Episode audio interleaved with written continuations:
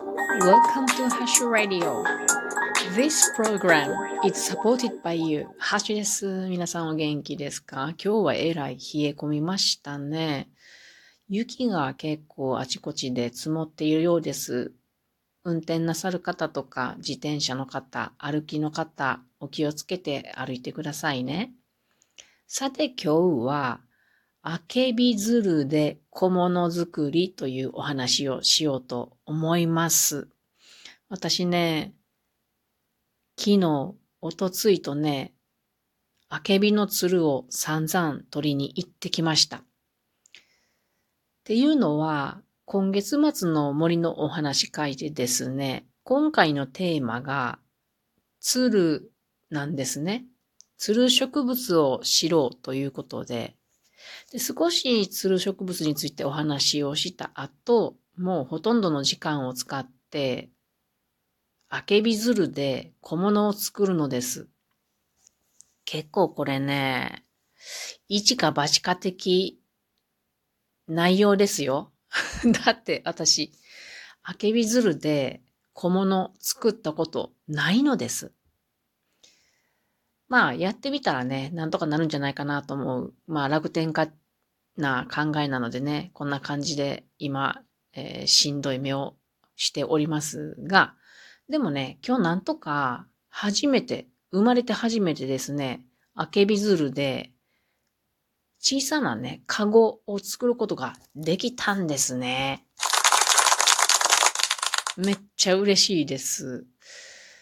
なので今日はつる植物、まあ、主にアケビでどうやって採取して、どうやって、えー、まあ、材料を揃えるのかというところまで話してみようかと思います。さて、皆さんの身の回り、結構つる植物があることをご存知ですかね？今話しているアケビとか、それからクズとかですね。あと、有名どころで行くと、富士とかですね。あと、何らかのカズラ。まあ、テイカカズラとか、サネカズラとかね。えー、徳島の方にはカズラ橋っていうのがありますが、これはカズラ。まあ、このツタからできているものですね。で、あと、まあ、ツタですね。それから、山ぶどうなど、ぶどうなどもそうだし、あと三重県の誇る、あ県民食と言ったら大げさかもしれないけれども、おまんじゅうをね、葉っぱで挟むおまんじゅう、茨餅っていうのがありますけども、これ、あ、茨まんじゅうですね。これ、サルトリ茨っていう、茨の鶴の植物です。まあ、こんな風にたくさん私たちの周りには実はツル植物というものがありますね。このツル植物、皆さんもね、普段歩いている時に、例えば公園であるとか、人の家の生垣であるとか、あと山の、表面、火の当たるところとか好むので、皆さんも散々多分見ているものですが、これね、厄介者として有名なんですよね。鶴っていうのは山の邪魔者と言われたりします。というのも、この性質、性質、性質がですね、言いにくい。性質がですね、明るいとこを好むんですね。で、自分の体では立ち上がる機能が弱いので、なので、石垣であったり、木であったり、フェンスであったり、何かこう捕まるものをね、あの、求めてというか、そういうものを使って自分の体を立ち上げていって、で、日光を得て、で、光合成を行うっていうのがツル植物なんですね。なので、林業とか森林整備で考えてみると、そういうものが木に絡んでいくと、まあ木が締め付けられますよね。で、さらに、あの、木全部を、例えばクズとかはね、覆っちゃって、元の宿主の木を枯らしてしまうっていうのがあるんですよね。でそこまでいかなくても、ちょっと巻きついているだけでも、チェーンソーとかで木を切り倒す、切り倒すときに、つる絡みと言って、これ非常に危険な状態になるので、必ず木を切る前に、つる絡んでないかっていうチェックをして、それでなければ切るということになるはずです。鶴があったら鶴を取ってからじゃないと、本当に方向が定まらず危ないので、私は鶴神ラミは絶対に手を出せませんね。木を切るときにね。まあ、こんな感じなので、林業で、あの、木を育てるときに、保育作業っていうのがありますが、その中の一つで大事な作業が、このつる切りっていうのがあります。なので、今回私テーマとしてこのつるというのを選んで、あの、まあ、今回実際に自分でね、いろんなつるを取ったり、まあ、あけびですけどもね、つるを取ったりしているときに、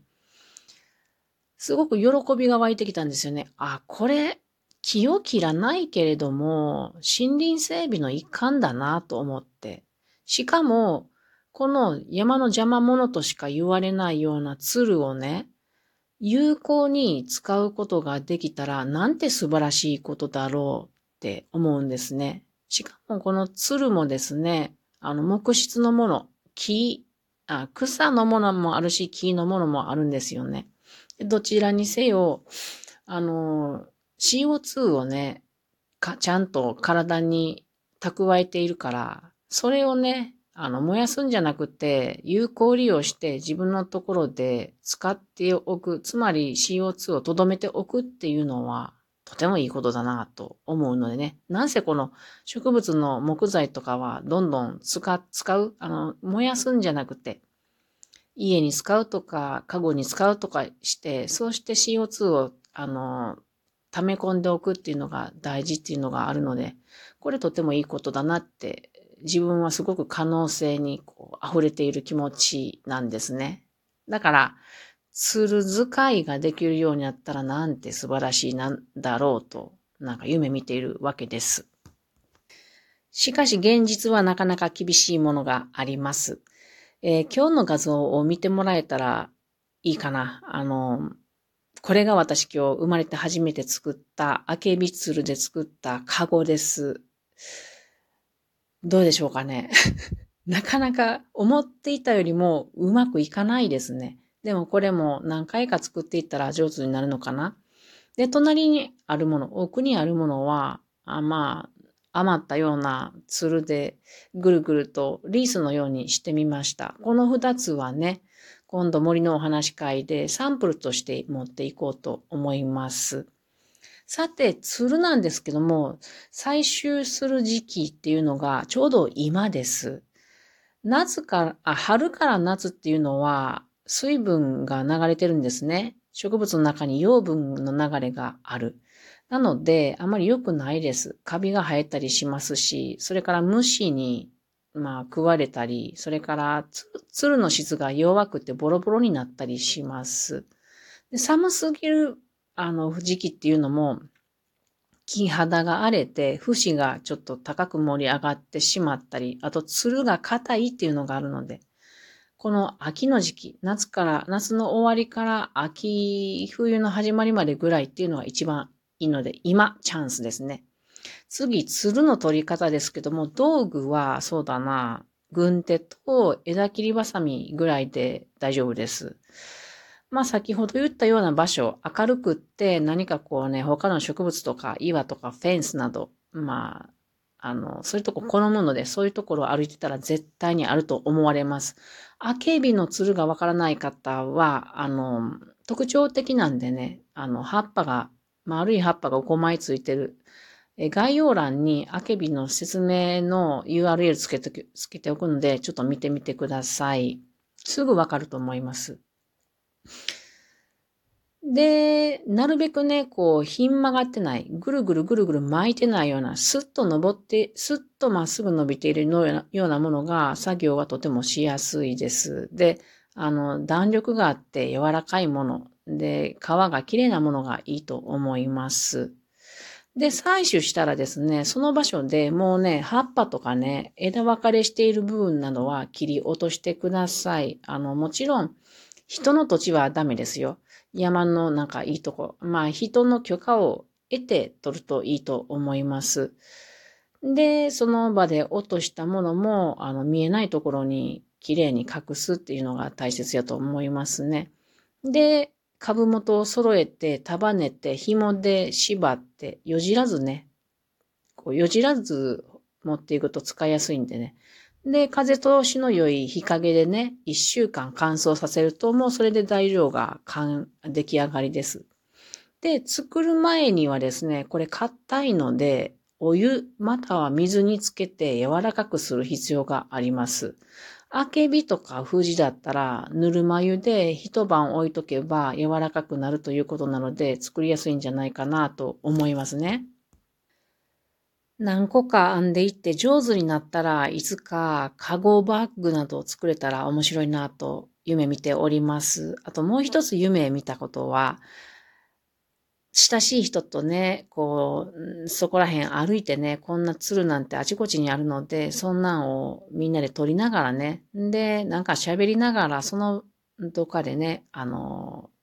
こうしたちょっとした小さなバスケットぐらい編めると思うので、お話ししながらこういうのを友達と編んだりしたらとっても素敵な時間じゃないかなと夢見ておりました。なんせ今日は夢見心地な橋でございますね。というわけで今日は、あけび鶴で小物作りのお話をしてみました。皆さんもね、ぜひ今、